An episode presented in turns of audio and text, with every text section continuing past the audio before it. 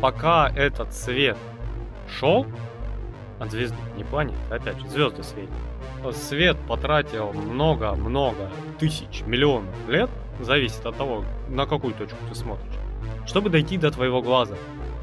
И он затратил это время. И когда он излучил этот свет, возможно, не было еще и Солнечной системы. И пока он летел, эта планета, возможно, умерла давным-давно. И планеты вокруг этой звезды, и Солнечная система, и вообще сейчас, учитывая то, что телескопы у нас растут в своем диапазоне охвата, в своей дальности, возникает вопрос о том, что на данном этапе мы уже можем видеть те времена, которые произошли на довольно коротком по мере Вселенной моменте от Большого Взрыва. То есть чем лучше мы видим, тем дальше во времени мы видим. Тем древнее вот эти показатели. Да, то есть в один момент люди создадут такой телескоп, что увидят Большой Взрыв.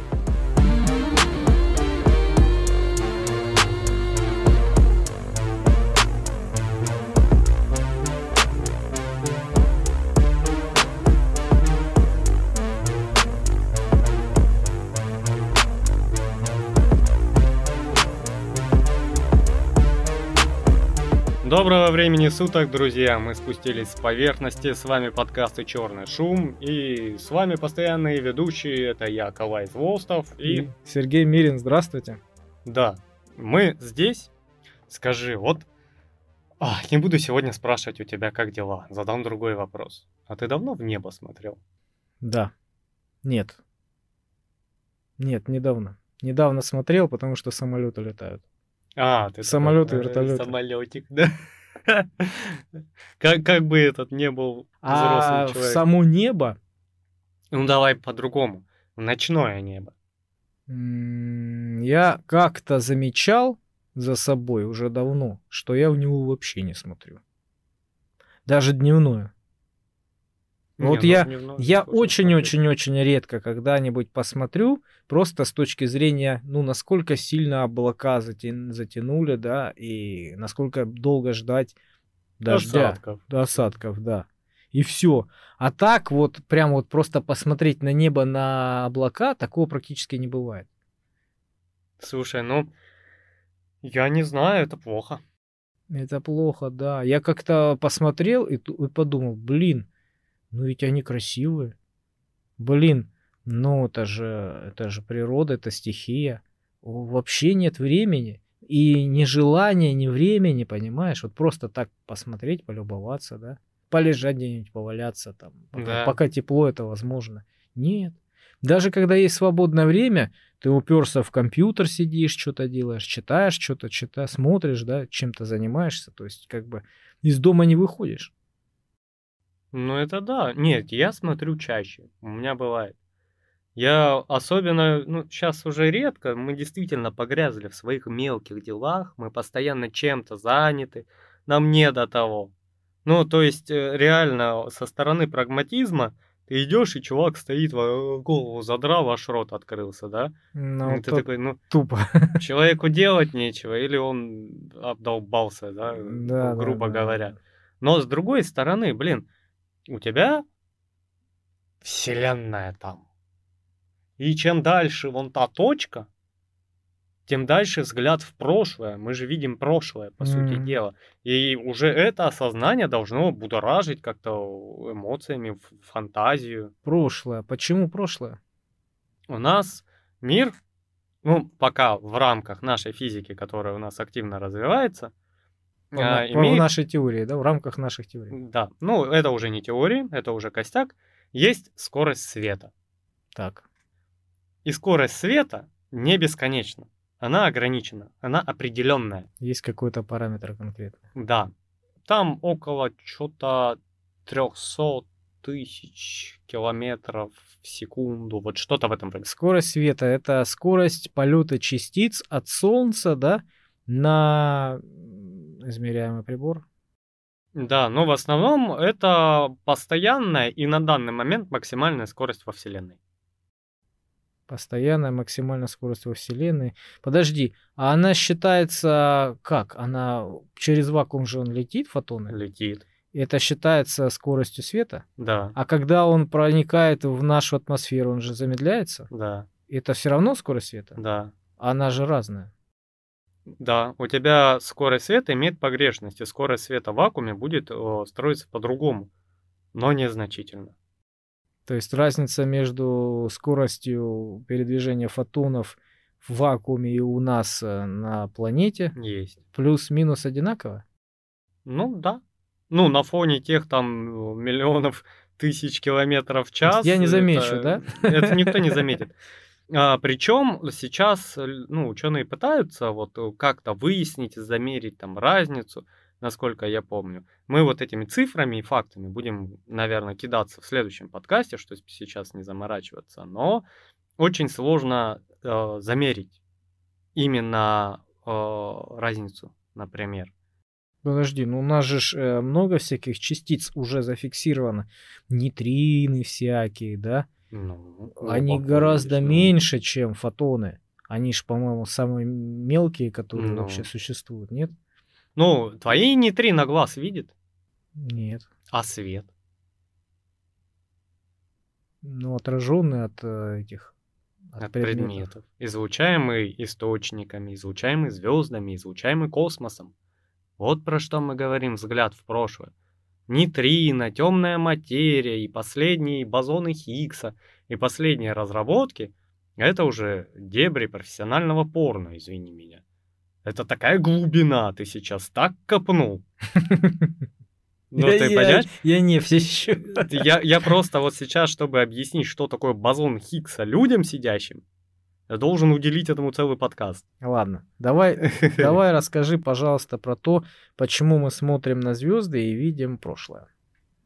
У тебя свет, кстати, у него особенность есть. Ты, если едешь в машине и бросаешь мячик из окна Вперед. вперед, начальная скорость мячика, брошенная, да, будет скорость твоего броска, как ты его бы кинул, стоя на земле просто, никуда не едя, Ну, плюс скорость автомобиля. так. Светом так не работает. Если ты будешь мчаться на истребителе и включишь лазерную каску, ну. скорость света не изменится. Она не будет быстрее на скорость твоего самолета. А как это? Вот так это волшебство. Это физика. Так она работает со светом. А прошлое, потому что свет, ну, плюс-минус фиксированный. Да, ему тяжело пробираться через эм, атмосферу, через какие-то плотности там и прочее, да, ему тяжелее. Но это влияет на его скорость просто потому, что у тебя начинает, э, грубо говоря, я потом, наверное, объясню, как это происходит, почему замедляется свет. Не потому, что сам фотон становится медленнее, а потому что у него меняется траектория. У него начинает меняться траектория, и он затрачивает большее время на путь, нежели просто напрямую, да, в вакууме.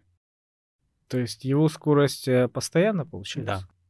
Да. В данном в разделе вот сейчас у нас физики, квантовой механики и оптики, да.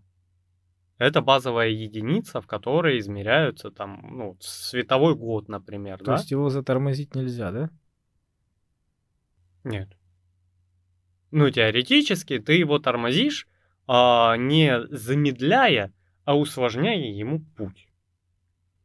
И учитывая, что у нас космос, ну, хоть и кажется довольно плотной субстанцией, на самом деле ни разу не плотный, это И он неоднородный, да, по-моему? он неоднородный, он не плотный. У тебя а, между планетами расстояние за жизнь пешком не пройдешь, на машине не проедешь. Кстати, да, я видел, э, показывали картинку, когда сравнивали кинематографический этот э, пояс астероидов и реальный, как Да. на самом деле. То есть показано было а, в фильмах ты там летишь на своем звездолете, и эти самые метеоры, да, там метеориты летят между собой, и ты между ними лавируешь, как, ну, я не знаю, Как в боевике. как а в боевике от пуль, да, влево, вот так, вправо, влево, вот вправо, так. да. А на самом деле показана такая точка, твой звездолет, да, и я не знаю, сколько сколько световых лет от одного до другого, то есть там просто, ну просто бесконечное количество расстояния между одним и другим. Ну Это да. считается пояс астероидов. Но ты между ними реально можешь заскучать и пару раз поспать Да ты пути. про- постареешь, если от одного до другого залетишь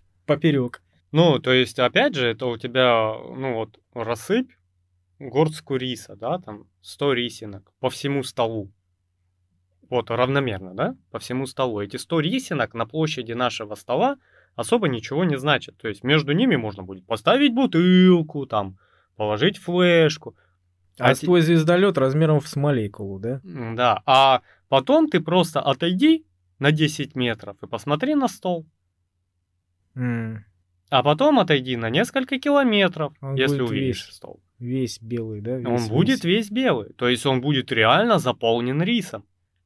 И то же самое, допустим, а, с поясом Сатурна. Из-за того, что это далеко, и там объектов все-таки много, там, правда, расстояние невероятное этого пояса, там в длине, я не помню. Он там нашего экватора, так, раз 100-150 длиннее, как минимум. Вот, то есть, ну, там реально много расстояния, но из-за того, что мы находимся черти где, мы видим это как рассыпанный рис. Вот. И опять же вопрос о, в дальности. Так вот, я к чему веду. Солнце светит на, на Сатурн. Отражается от Сатурна, попадает к тебе на планету Земля на сетчатку глаза. Да. Да. И пока, пока он долетит, этот свет, хрен знает откуда, там и уже Сатурн будет в другом виде. Правильно? На другом месте. Именно поэтому мы видим а, прошлое. Чуть прошлое. У нас э, есть такая единица, как световой год. Это что такое? Это единица расстояния. Но как ты знаешь, в формуле расстояния... Подожди. Подожди. У нас есть световой год как скорость. Да? И э, в формуле скорости у нас есть время и расстояние. Ну, И чем больше в этой формуле увеличивается расстояние, тем, соответственно, больше увеличивается время при одинаковом сохранении скорости. Правильно? То есть смотри, у тебя есть световой год, это а, то расстояние, которое свет преодолевает за год. ничего себе. Да, Это ж, это ж, это ж, блин, это ж сколько, до хрена это. много. А Я После- думал, световой год, и я слышал, да, там, там столько-то световых лет, столько-то световых лет. Я думал, это просто, ну, на, на Земле наш год обычный. Да, световой год. Православный. Это если мы этот ночью убираем, у нас остается световой год, да? Да, я думал, это так работает. Ну, то есть у тебя, по сути дела, свет- 50 световых лет это не 50 человеческих лет, да? М-м.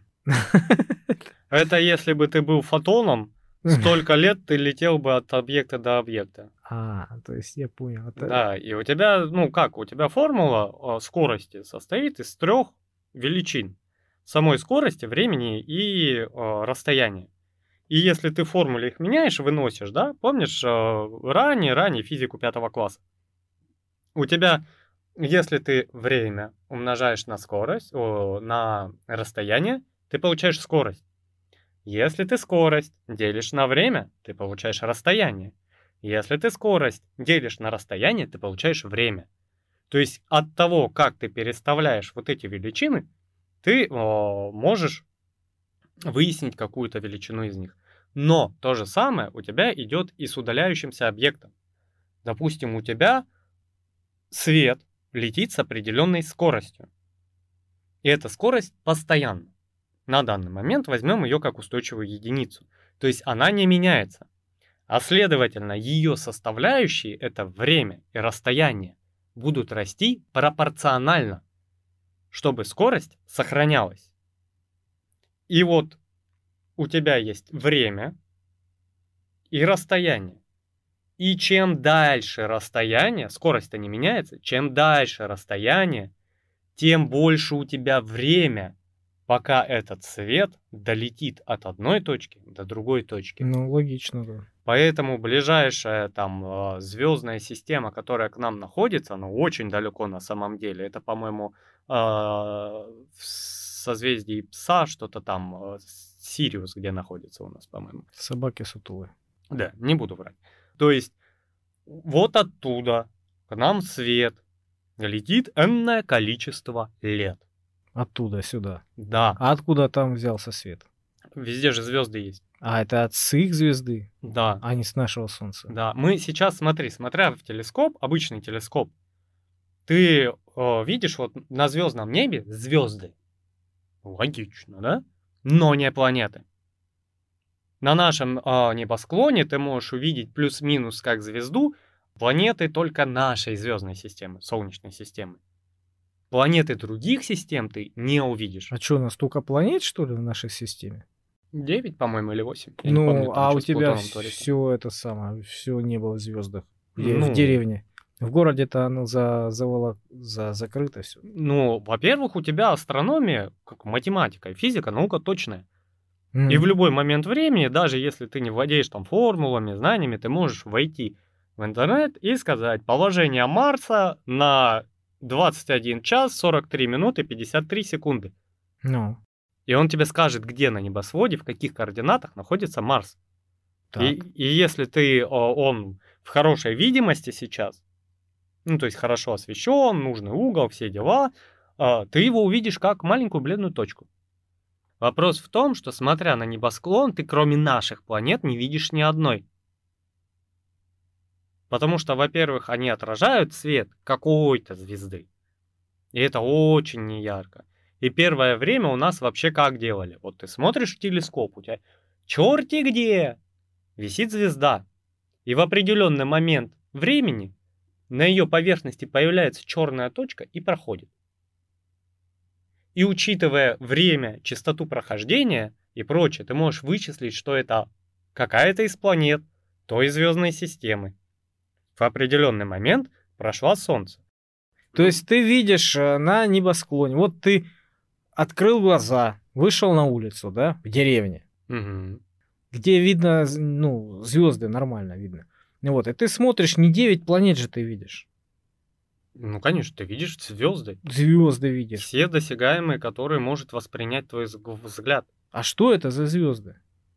Ну, в основном нашей галактики. То есть это из нашей галактики вот эти звезды, то есть вот эти девять планет, которые освещены нашим Солнцем, да? Ты угу. видишь отраженное от э, них Солнце. Да. А остальные планеты, остальные точки звездочки, звездочки, да, это получается их Солнца. Да. Это куча-куча-куча таких же звездных систем, как наша. То есть это вот эти все точки, которые светятся, это такие же Солнца, только у них, да? Да. А, смотри, какова логика. У тебя очень большое расстояние. Но при этом, а, если ты поднимешь, допустим, взгляд, вот простым языком, и увидишь Луну, вот э, она отражает свет Солнца. В ну, темноте бы ты ее не увидел. Ну да. Ты можешь на нее смотреть? Могу. А сон, на солнце днем? Нет. Почему? Ну, слишком ярко. Она слишком яркая. В том и вопрос. Чем ярче точка, тем с большего расстояния ее видно. То есть э, нашу Луну, хрен знает откуда, никто не увидит. Да. Увидят только Солнце наше. Да. И вот эти все точки, которые мы видим, это все источники света непосредственные. Да, да, это непосредственные источники света. Просто из-за того, что это расстояние. Ну и как раз вопрос о времени, да, о той формуле, которую мы все-таки тянем сюда. У тебя свет из самой дальней точки, допустим, которую ты видишь невооруженным глазом, ну, шел 2-3 миллиона лет. То есть фактически может уже не быть этой планеты, да? Да. То есть э, пока этот свет шел от звезды, не планеты, опять же, звезды светят. Э, свет потратил много-много тысяч, миллионов лет, зависит от того, на какую точку ты смотришь, чтобы дойти до твоего глаза. И он затратил это время. И когда он излучил этот свет, возможно, не было еще и Солнечной системы. И пока он летел, эта планета, возможно, умерла давным-давно.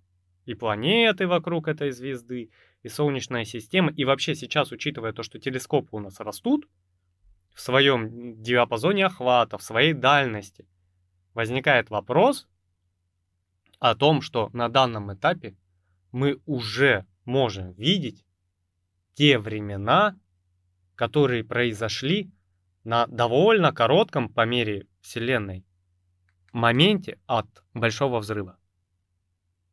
То есть чем лучше мы видим, тем дальше во времени мы видим. Тем древнее вот эти показатели. Да, то есть в один момент люди создадут такой телескоп, что увидят Большой Взрыв.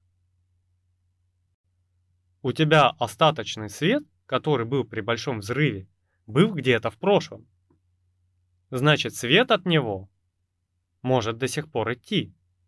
И чем лучше ты видишь и дальше, тем глубже ты в прошлое смотришь. Думаешь, так возможно? То есть в теории да.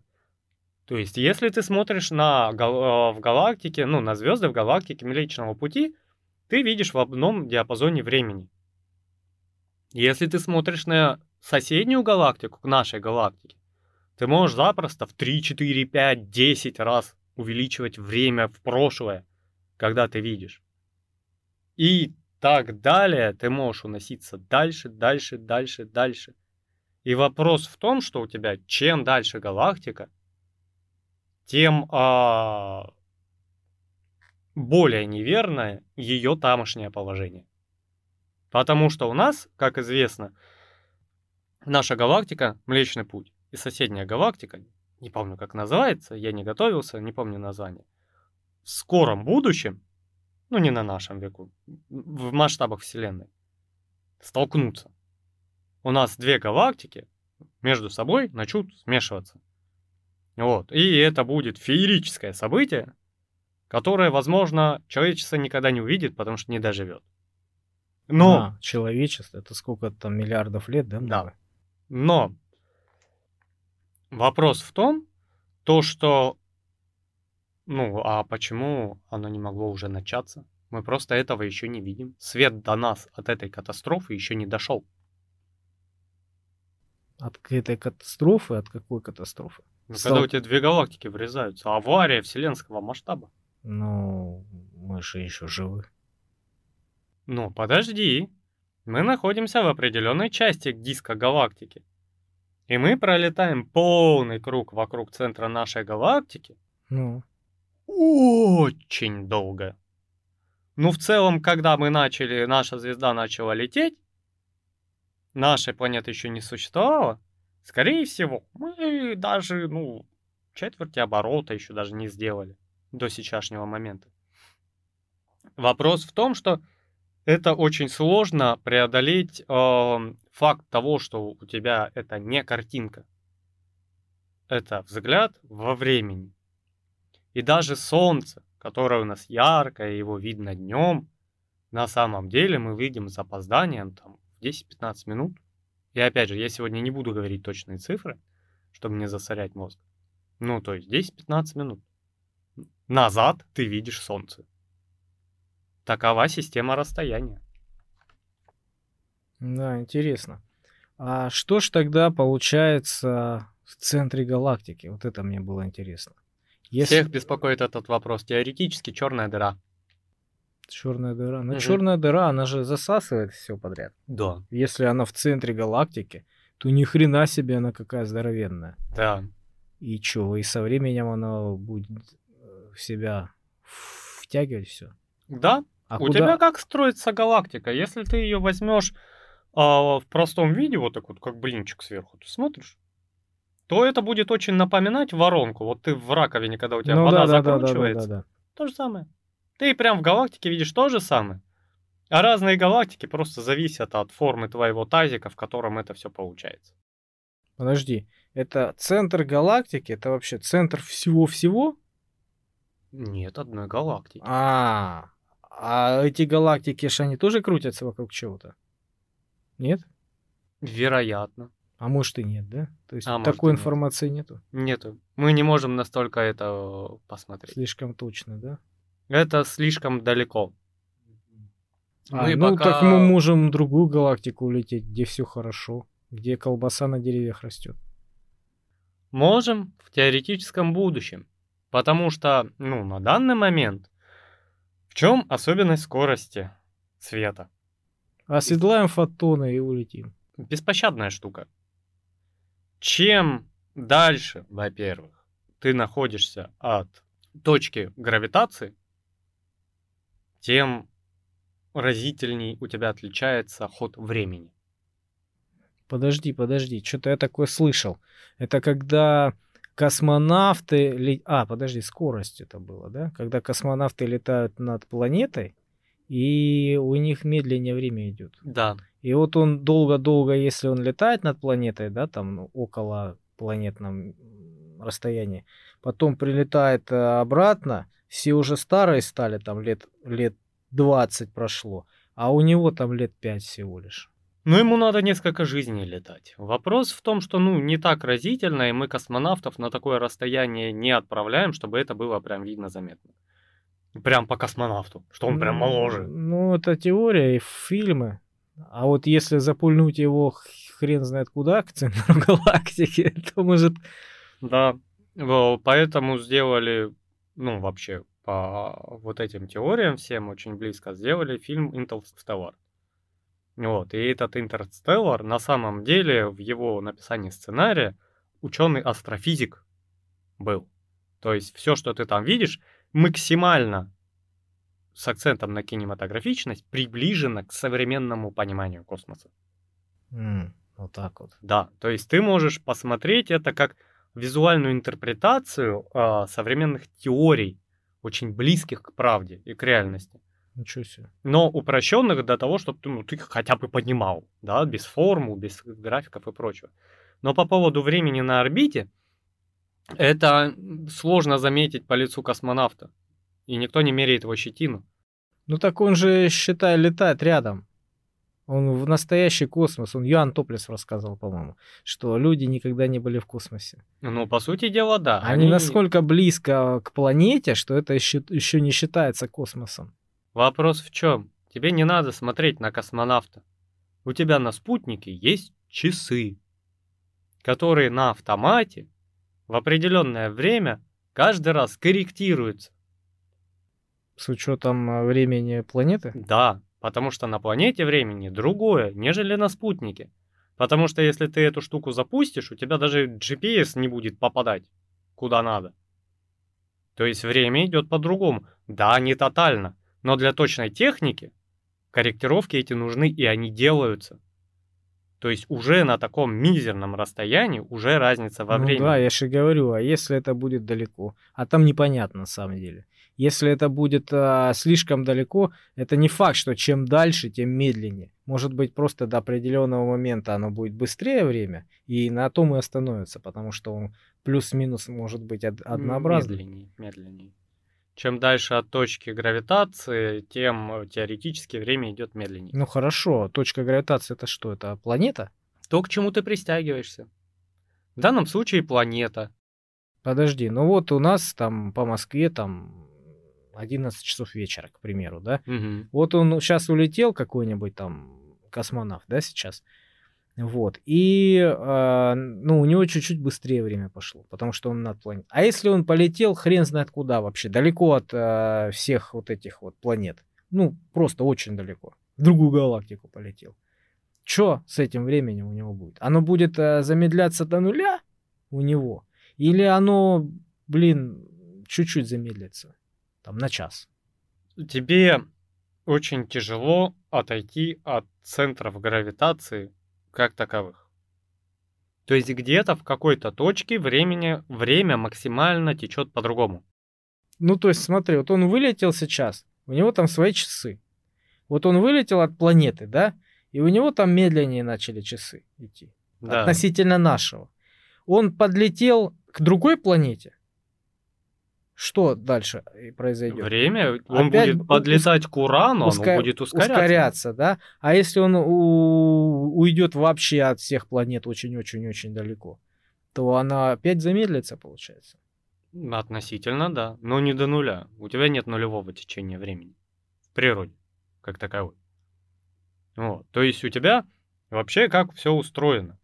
У тебя о, атом, молекула, да, вокруг которого летают ядрышки, да, там протоны, нейтроны. Это все объединяется в структуры большие, такие как люди. То есть наша Солнечная система, вот как вот эти атомы, с летающими частицами вокруг них. Вот так примерно устроена наша Солнечная система. То есть даже на молекулярном уровне мы маленькое скопление солнечных систем. Пускай не тех солнечных систем, которые мы видим глазами, да, но тоже. Потом это все вырастает на уровень планеты, которая крутится вокруг Солнца, на которой летают люди, которые состоят из атомов, вокруг которых крутятся частицы. И это Солнце летит в пространстве не просто так. Оно летит вокруг центра гравитации. Центр гравитации нашей галактики, Да, да? то есть теоретически вокруг ее центра. Солнце летает. Да. Оно не стоит на месте. Относительно нас оно, наверное, на месте. Относительно, а с чего оно относительно нас на месте, если оно у тебя на востоке встает, на западе садится? Ну, Планета ж летает вокруг нее. наша. Ну, Ну, для нас она на месте. Для центра галактики нет. А что в центре галактики? Галактика, ж- это же получается не так уж и дофига. ну, по меркам Вселенной, да, это А маленькое скопление. По чего-то. нашим меркам. По нашим меркам очень дофига. То есть мы даже не знаем, что внутри этой галактики, что Да. там посередине. Да, Вокруг чего летает Солнце? Мы, во-первых, не знаем, почему и что вообще находится в центре галактики, потому что мы закрыты туманностью от центра галактики. И, скорее всего, если бы этой туманности не было, и свет от центра галактики светил бы к нам попадал, или излучение, или что-то еще, то, скорее всего, даже жизни на Земле бы не было. Это изменение обстоятельств, который маленький шанс зарождения жизни на нашей планете просто бы отменил. Свет от центра галактики? Да. У тебя есть космический ветер. Есть такая штука. Это постоянные частицы, которые летят и все подряд атакуют. Как радиация, по сути дела. Но у нас есть Солнце, которое вокруг нас в пространстве делает щит от этих излучений, грубо их назовем, да? То есть у тебя постоянная атака идет радиацией а, в одну сторону, но Солнце своей э, солнечным ветром, да, это все отбивает. То есть у Так тебя... у него же радиация? у Да, у нас тоже солнечная радиация. Но она, во-первых, более меньшая по уровню излучения. А во-вторых, это солнечная радиация, мы от нее атмосферой плюс-минус защищены. Да, то есть нам попадает очень маленькая А часть. ты в своей машине еще и этими очками. Ну, очки не знаю, как влияют на радиацию, учитывая, что радиация э, как таковая это частица, летящая на огромной скорости, которая просто по пути пролетает сквозь, разбивает все твои клетки на пути, просто как пуля. Это и есть потом вот эта радиационная болезнь, Лучевая. лучевая, да, потому что просто летела частица и порушила нахрен все на своем пути в твоем организме. В маленьком масштабе. Но когда этих частиц много, то есть сильное излучение, у тебя случается ну, у человека глобальная ну, травма. То есть это и радиационные ожоги, и рак, и лучевая болезнь, и куча всего-всего. От Солнца? Это мы про вот этот ветер говорим. Э, Вообще про радиационное излучение. Ну, она же там разное излучение. Гамма, бета, там всякие есть. Раз- ну, разные у волны. тебя есть излучение в радах, радиация. Это комплекс поражающих частиц, грубо говоря. И у тебя Солнце поливает радиацией Землю. Ну и благодаря тому, что оно все вокруг поливает радиацией, оно создает вокруг Солнца и вокруг Солнечной системы щит. Плюс наше Солнце. Ну, мы его как представляем со школы? У нас что-то красное, яркое в центре, и все вокруг этого Солнца вылетает. Но нам никогда не показывали, что Солнце тоже летит с огромной скоростью в пространстве, вокруг галактики. И если посмотреть на модель динамическую, как летит Солнце в нашей галактике, и планетки пытаются ее догнать просто, а Солнце улепетывает, картина очень сильно меняется. Вот, и да, солнечная радиация штука такая. А к тому же еще у нас и Солнце, ну, теоретически, очень много золота. Скорее всего, Золото. там золотое ядро. Блин, надо полазить там. Не забудь это, крем от солнца. Да, с металлоискателем. Можно себе представить. Да, ну, вообще было бы интересно, учитывая, что гравитация у Солнца намного сильнее, чем земная, именно поэтому Земля летает вокруг Солнца, а не наоборот, то в один момент отлетает от Земли, гравитация Солнца начнет превозобладать. И человек с э, постоянным ускорением полетит в сторону Солнца. Его присосет туда, да? Да, его начинает засасывать. Ну да. То есть так работает гравитация. Естественно, возле такого огромного, блин, объекта. Да. Слушай, а я слышал, есть в галактике, в галактике в какой-то. А я думал, ты спросишь, почему Земля на Солнце не падает, раз оно такое сильное. Ну, наверное, центробежная сила, да? Да. Как как-то. Оно бы уже давно свалилось, если оно бы не было, ну, зарегулировано этим. всем. Да. У нас, а, по сути дела, есть орбита, которую представляют как э, круглую э, траекторию вокруг солнышка. На самом деле она не круглая. Она довольно вытянутая, то есть больше похожа на эллипс. И у тебя получается в один момент планета максимально удаляется от Солнца. Это у нас зима называется. Мгм. И в этот момент ее начинает тянуть обратно. Она набирает скорость, набирает скорость, и из-за того, что она набрала скорость, она, огибая планету, но зацепленная гравитацией, начинает поворачивать вокруг этого центра. И опять набирает скорость. Улетает дальше и опять разгоняясь летит. То есть в один момент она мимо Солнца пролетает быстрее. А, поэтому лето короткое, да, зима длинная. Но, скорее всего, тут сутки, а там еще наклон, то есть это сложная составляющая, но в целом это тоже сильно влияет.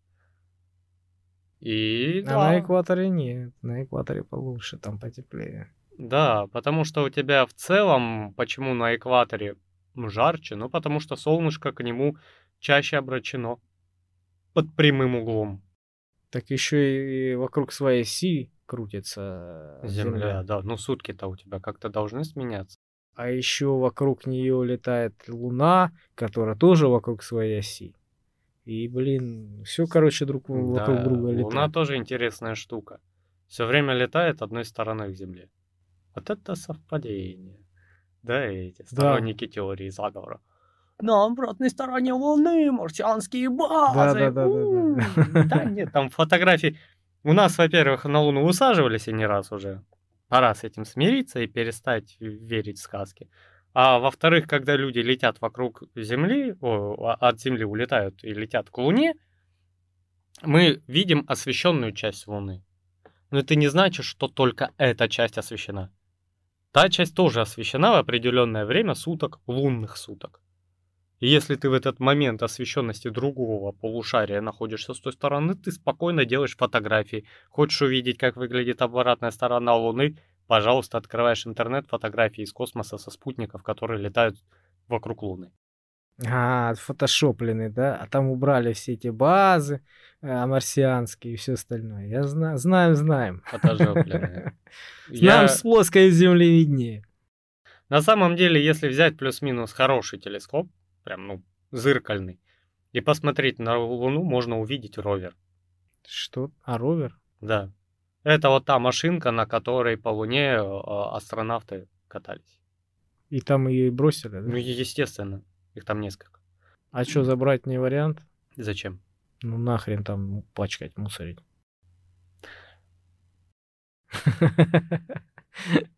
Во-первых, шучу. Да, Давай а, рассмотрим ситуацию, раз стал этот вопрос. У тебя э, каждый грамм в ракете, которая куда-то летит, увеличивает стоимость полета. Да, да, да, слышал. И у тебя э, этот ровер весит прям энное количество тонн. А самое тяжелое в нем это батареи, основная часть, потому что они не такие, как делают у нас. Эти батареи архи тяжелые, потому что они не должны воспламениться, загореться и прочее. То есть это совершенно другой состав.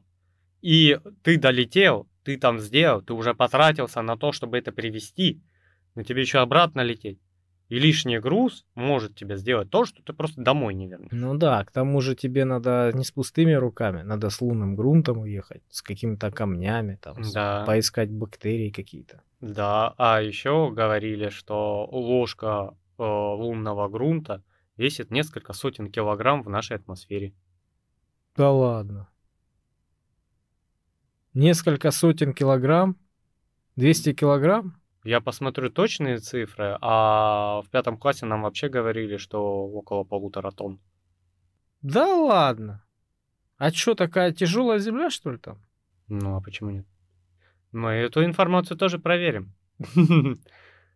Ребята, если вы еще не поняли, мы сейчас открываем серию наших астрономически любознательных подкастов, вот, в которых мы будем объяснять, как устроен космос, что-то интересное о нем, да, э, что там происходит со временем, с черными дырами, все, что мы знаем, пульсары, э, всяческие звездные системы, галактики, взгляды в прошлое, большой взрыв, бозоны Хиггса и до них доберемся, и прочую ерундень, которая очень интересна, если не называть ее ерунденью, а дать ей внимание. Каждый вопрос, который сейчас задает Сережа, я ему пытаюсь объяснить э, в мере простоты, которая вот сейчас без подробностей в общей картине. Но по вашим заявкам, если вы хотите, мы будем разбирать определенный кусочек интересной темы, если вы хотите. Если нет, мы сами с этим справимся. Определенный кусочек темы про космос, да, то есть, например, Солнечная система или строение э, звезды нашей, Солнца. Или почему там у нас внутри планеты железное ядро, которое вращалось, а сейчас останавливается, и как это связано с вулканами, да, а, что такое пульсар, что такое двойные звездные системы. Мы вот по кусочку, по кусочку будем подробнее это все разбирать. Но сейчас мы просто болтаем о том, что нам интересно. Вот и поэтому, поэтому я а, в один момент призадумался, вот до того, как сказать о подкасте, то, что надо. Почему мы не смотрим в небо? Почему мы делаем это так редко? Потому что, когда я учился в школе, я с восхищением, я залезал летом на крышу дома и просто часами лежал, смотрел на это необъятное, всепоглощающее. И когда ты чуть-чуть, чуть-чуть пытаешься представить масштабы того, что ты видишь, относительно себя, у тебя начинают на затылке волосы дыбом вставать. Ну, от этого едет крыша, потому что человек для таких масштабов, он не, блин, он, наверное, не предназначен, что ли. Ну, да, очень тяжело. Тяжело это представить, э, такие вот э, расстояния, такие огромные величины. Просто я некоторые факты тоже смотрел. Там были, были какие-то вот э, представления о том, что, ну, сравнения.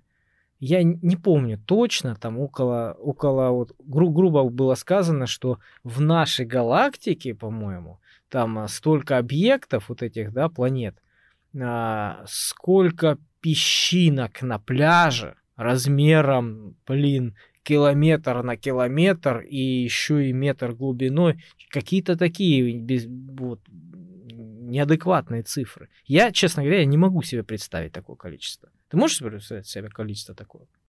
Ну, учитывая, что астрономией я увлекаюсь очень давно, у меня мозг немного привык к осознанию масштабов нет, трагедии. у меня нет.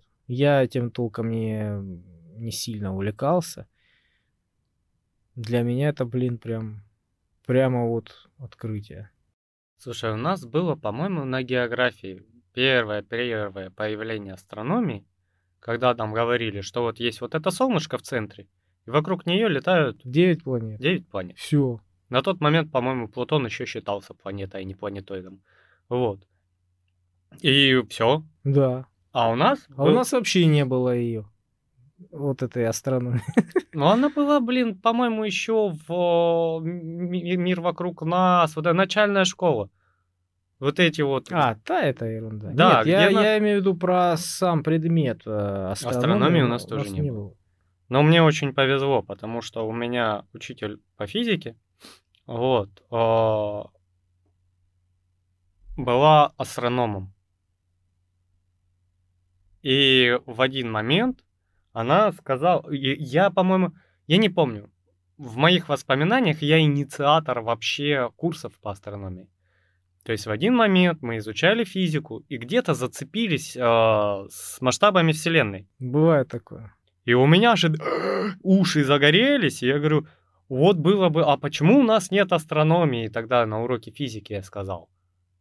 Это мои воспоминания, они могут быть искорежены.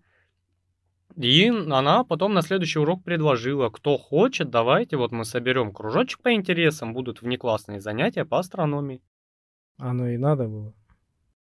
Блин, когда люди интересуются, а ты преподаватель грамотный, хороший, И Чем-то- тебе за это не платят.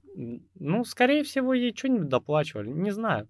Но ты готов поделиться тем, что жаждут, понимаешь? Не то, что ты делаешь каждый день и половине это нафиг не интересно, а другие ради оценки. Просто когда- как хобби для себя. Да, а когда люди жаждут воспринимать, ну вот посмотри на эту ситуацию. Ты подкастер, ты даешь какую-то информацию, и когда появляется в натуральном виде какой-то человек, который готов тебя слушать, который хочет, который тебе этот в понедельник такой, а в четверг точно выйдет подкаст? Ты уже вещаешь с каким-то другим настроем. Ну, конечно. А когда у тебя есть маленькая кучка, вот эта группка по интересам, и ты готов им дать открыть тайны Вселенной, хоть какие-то, хоть чуть-чуть заглянуть туда. Ой, Наталья Николаевна, я ее вообще любил, потрясающий человек. Она готова это дать. Да, понятное дело, через два месяца на эти курсы ходил я один. Ну, вот я с самого начала хотел сказать. Но ты, наверное, один туда ходил. Да, потому что некоторая часть все-таки туда притопала за тем, чтобы э, укрепить свои позиции, репутацию и по физике получить лучшую оценку, Ну, да? это понятно. да. Вот, другая часть ожидала чего-то другого, наверное, и пропал интерес, а я... Я пошел, купил карту звездного неба. У меня был телескоп, я ночами пырился в телескоп, отмечал созвездие, я ходил. Я, я был вообще, я был в восторге. И чем дальше это уходило от нашей Солнечной системы, тем больше у меня срывало башню. Потому что в один момент там пульсар. Что пульсары? Ты такой, название такое, с пульсом связано. Ну, пульсирует. Но когда ты просто берешь макет того, как и что там происходит, как это выглядит пульсар, и хотя бы по описанию можешь сложить в голове, а сейчас уже есть э, 3D а, моделирование, где делают вот тебе имитацию пульсара, да, Мгм. визуальную, целиковую, вот Мгм. как оно плюс-минус есть. И ты сидишь, у тебя челюсть на коленях, потому что у тебя идет дичайшее вращение с выплеском энергии в две стороны. С таким громадным выплеском энергии. И у этого еще есть звук. Его на самом деле звука в космосе нет, поэтому когда мы все смотрим боевики, там полная тишина, потому что звук это волна, распространяющаяся по частицам, а учитывая, что там практически вакуум, там ничего никуда не распространяется. Ну да, и огненных взрывов там тоже нет, да? потому что там нету для горения его ничего составляющего. Вот, то есть, по сути дела, вот эти Звездные войны это такая тишина полная, и что-то происходит. А это, ну, если бы вокруг этого пульсара была атмосфера, то есть, допустим, воздух, в теории, да, что-то, что распространяло бы звук, это было бы дико. То есть на ну, буквально на последней планете в системе пульсара, да, вокруг нее-то тоже что-то летает, планеты, планетоиды. Ну, там, если бы развивалась жизнь, она бы развивалась глухая. Потому что это просто атомные взрывы с периодичностью, знаешь, у тебя просто солнце, вот, которое вот так плескает вокруг и создает ужасный звук. И на самом деле есть очень отсылочка, вот сейчас, наверное, некоторым слушателям понравится, сериал «Рик и Морти», его ra- разные люди воспринимают по-разному, некоторые вообще не, не э, воспринимают. И в одной серии, когда э, э, ну, Федерация космическая начала захватывать все, гоняясь за главным персонажем, он начал убегать на похожие на э, Землю планеты. И на одной планете она была маленькая, и там очень маленький день был. Там было солнце, которое показано очень интересно, но потом еще по мемасикам разошлось. Выглядело оно так. Идет рассвет, и выходит солнце, а у него лицо нарисовано. Так и зашло. И опять выходит. Вот это орущее солнце. В один момент ты просто ржешь над процессом, потому что у тебя орущее солнце. А потом вспоминаешь, что если бы мы слышали звук солнца, мы вот слышали постоянный, дикий, дичайший гул. Потому что солнце — это большой термоядерный синтез. Ну сколько энергии, да, там, блин, халявно. Это громадный, охренеть какой по масштабам ядерный взрыв. Непрекращающийся ядерный взрыв. И представь, вот каждый день слышать это. Ну, я думаю, а, существа бы приспособились как-то. Вот как мы приспособились не видеть нос, хотя мы его должны видеть всегда. У нас мозг этот, эту функцию отключил, потому что это нахрен не нужно для тебе, для информации. Да. Вот. Точно так же и там, я думаю, эти бы частоты люди, там, животные не слышали бы. Да, но вопрос в том, что в космосе для нас очень много удачно сложилось, скажем так. Ну да, мы нам вот, офигительно повезло, почему нет. Мы вот на кончике иглы вероятности в одной маленькой миллиардно-тысячной процента, когда все совпало именно так. Ну, а может быть, таких как мы, очень большая масса, просто очень у нас масса. технологии не позволяют их увидеть, услышать. Может быть, они в других формах, в других видах, в других а, измерениях. Может быть, а. это бактерии, может быть, это какие-то призраки, может быть, энергетические сущности, может быть, они тоже живут среди нас. Вот сейчас здесь сидят и другой подкаст пишут, правильно? Да.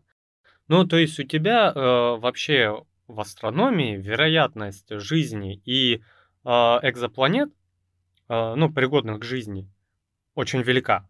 Да, и действительно, мы не можем туда заглянуть, чтобы узнать, так ли это, и разведать формы жизни. Потому что мы это планеты в соседних звездных системах еле видим. О, ну, только Луну, по тени. Луну тоже с трудом, блин, осваиваем. Да, но вопрос в чем? А, там может быть и скорее всего будет совершенно другая форма жизни. Допустим, у нас а, форма жизни углеродная. углеродная, а там запросто может быть кремниевая. И этому ничего не мешает. Мы заставили кремний думать, если что. У нас процессоры кремниевые. То есть это вполне пожалуйста. А там наоборот. Кремниевые люди придумали углеродные эти процессоры, процессоры. да. Но Исчеловечены. Вопрос в том, что о, в некоторых аспектах, если такую порцию информации получить сразу и быстро, человек, скорее всего, сойдет с ума. От непонимания. Потому что по большей части человек э, очень сильно и больше всего боится то, чего не знает, не понимает. Потому что неизвестность пугает больше ну, всего. Ну, так всегда было исторически, да. Потому что это для выживания нужно. Если что-то, ну, знакомое, да, ты хотя бы можешь понять, это нужно бояться этого или наоборот надо атаковать, может это вкусное, может это съедобное.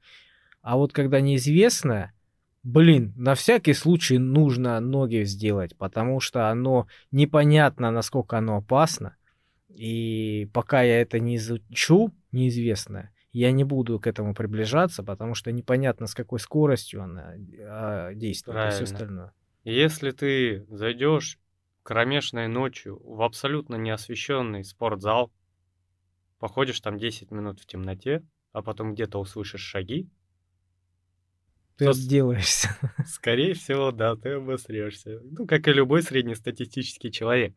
Ну, Потому что ты, кроме шагов, а если это будет не обычный, а какой-нибудь, но очень громкий, то есть ты плюс-минус распознал массу побольше, да чем кошка. Я тебе уверяю, даже, даже легкое шарканье в твою сторону, я думаю, это будет очень-очень эффектно. Это будет крайне эффектно. Я вот не пугливый человек.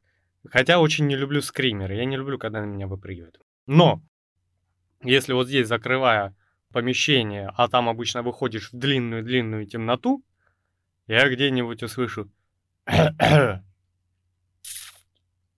Я, скорее всего, включу свет обратно, как минимум, и закрою здесь.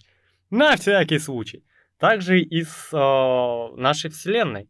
Мы не понимаем ее масштабов. И изначально вот нас защитила эволюция уровнем развития. Мы, заходя в разные степени времени и разные степени технологий, постепенно познаем космос. Не сразу, постепенно. Когда там кто у нас, Аристотель сидел, наблюдал, что мы, оказывается, там вертимся куда-то, да, и Земля не плоская, потому что он смотрел на кораблики, они вот так за горизонт падают. Он такой, а что это может быть? Также и очень тяжело людям а, было бы вот тогда понять, что в один момент, смотря в космос, смотря в прошлое, мы можем заглянуть то, что было перед большим взрывом. И это пугает. А может, такого не было никогда ничего. А может и не было. Ты смотришь в космос как прошлое, и чем дальше ты видишь, тем дальше ты видишь прошлое. Нет, понятно. А если, например, человечество никогда не сможет создать телескоп настолько мощный, чтобы увидеть этот большой взрыв? Или он, оно один хрен увидит? Потому что фотоны оттуда летят. Да? Да. Один хрен когда-нибудь прилетят даже в наши вот эти вот телескопы, да? Но сложно понять, видишь? А как ты узнаешь, что это большой взрыв? Скорее всего, ты ви- увидишь, скорее всего, очень что-то большое и охренеть А. яркое. Да ты чё? Это вот прям пучок такой огромный прилетит, и ты поймешь, Да. что это большой взрыв? Да. А, возможно. а он не прилетал уже? Может, когда там Вот Джордано возникает Бруно вопрос на в костре, понимании. на костре горел. Вот вопрос в понимании. Скорее всего, фотоны, которые летели, ну, можно задаться вопросом, может, они давно пролетели? Ну да.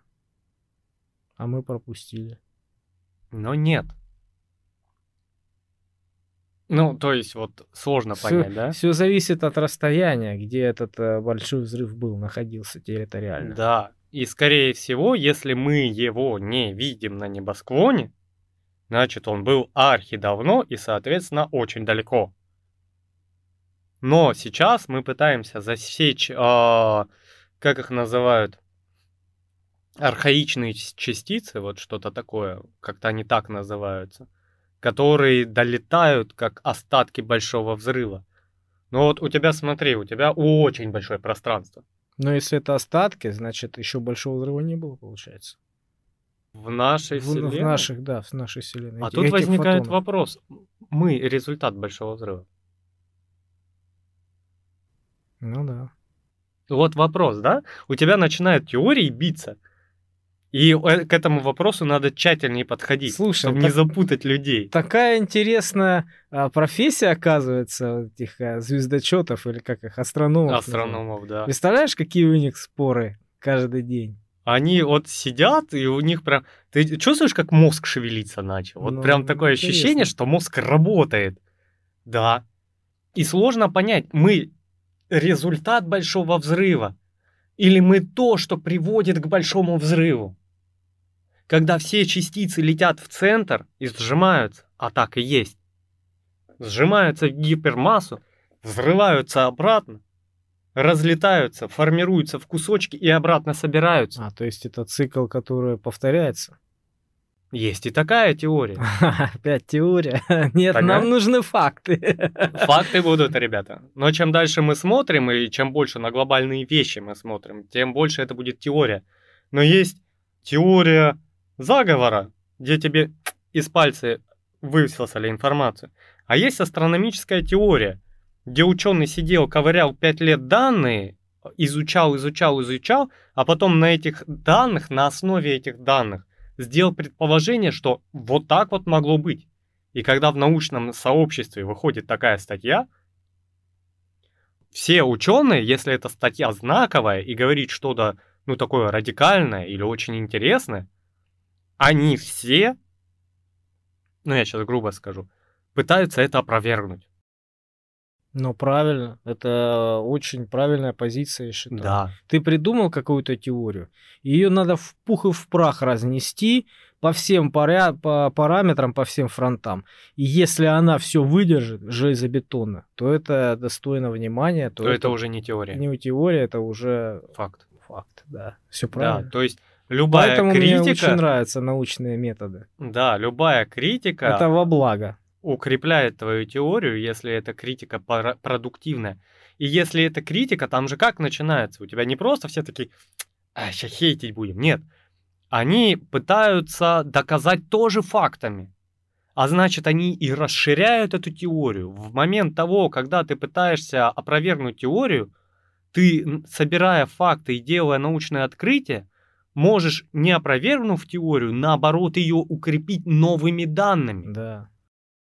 Как в споре рождается истина. Да, сейчас хотел сказать про экзопланеты, их тоже открыли вот на таких щах. То есть занимались совершенно другим и случайно открыли экзопланеты. То есть там вот, вот такая система. Как Виагру придумали, да? Да. Средства от кашля делали, оказалось побочный эффект.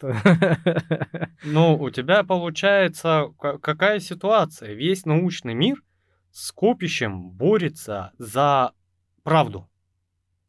Потому что там неправда никому не нужна.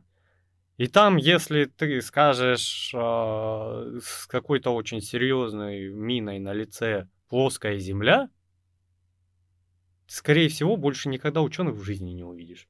Тебя просто на порог не пустят. Нет, ну ты такой подойдешь и скажешь. А я слизняк. Знаете, доказать могу, я слизняк. И будут сидеть биологи такие. Боже, это он всю школу прогулял. С самого садика. Боже. Кто его пустил? Да, мы, мы тут тысячелетиями пытаемся а, просто от плевен вот эти ядра избавить, просто отметаем все лишнее, максимально выстраивая в струну прочную и фундаментальную науку. И приходит тут какой-то доморощенный интернет-эксперт, который говорит, Земля плоская. И сидит ученый, который 50 лет изучает космос, и такой, «Ш- что? Ты, ты об танк ударился? Или танк об тебя ударился? Ты, ты, ты в своем уме? Вот у меня все время такое возникает. Ну, ты смотришь на этого человека и думаешь, ну ты настолько тупой, ну, что с очевидным, доказанным сотни лет назад, ты решил спорить сейчас? Мы полгода назад первый снимок черной дыры сделали. Идиот! На это ушло, блин, гора, гора человеческих умов. Над этим люди ночами корпели, десятилетиями. Земля плоская. Кретин, убейся об стену, пожалуйста. Выгоните его, расстреляйте там. Как, как- как вообще эволюция тебя сюда пустила до этого момента жизни? Почему ты в садике не умер с таким расположением вещей? Тебя отбор должен работать. Вот, ну то есть мы, мы и про теории заговора, я думаю, поговорим, и разжуем отдельные темы. и Там если- все рядом, да. И да, там одно с другим связано, но мы будем пытаться все-таки абсорбировать это в какие-то отдельные кусочки. Сегодня мы немножко поговорили обо всем, так кратко, вот так по вопросикам пробежались, такой, ой, ой, ой, там интересно, тут пощупали, там потрогали, тут посмотрели. Вот, и если вам интересно вот с чего-то начать, давайте, ребята, если вы действительно включаетесь в комментарий, не будем начинать э, с последних теорий, с чего-то глобального, прям сильного, что требует прям научных знаний, потому что я некоторое могу подготовить и вам объяснить.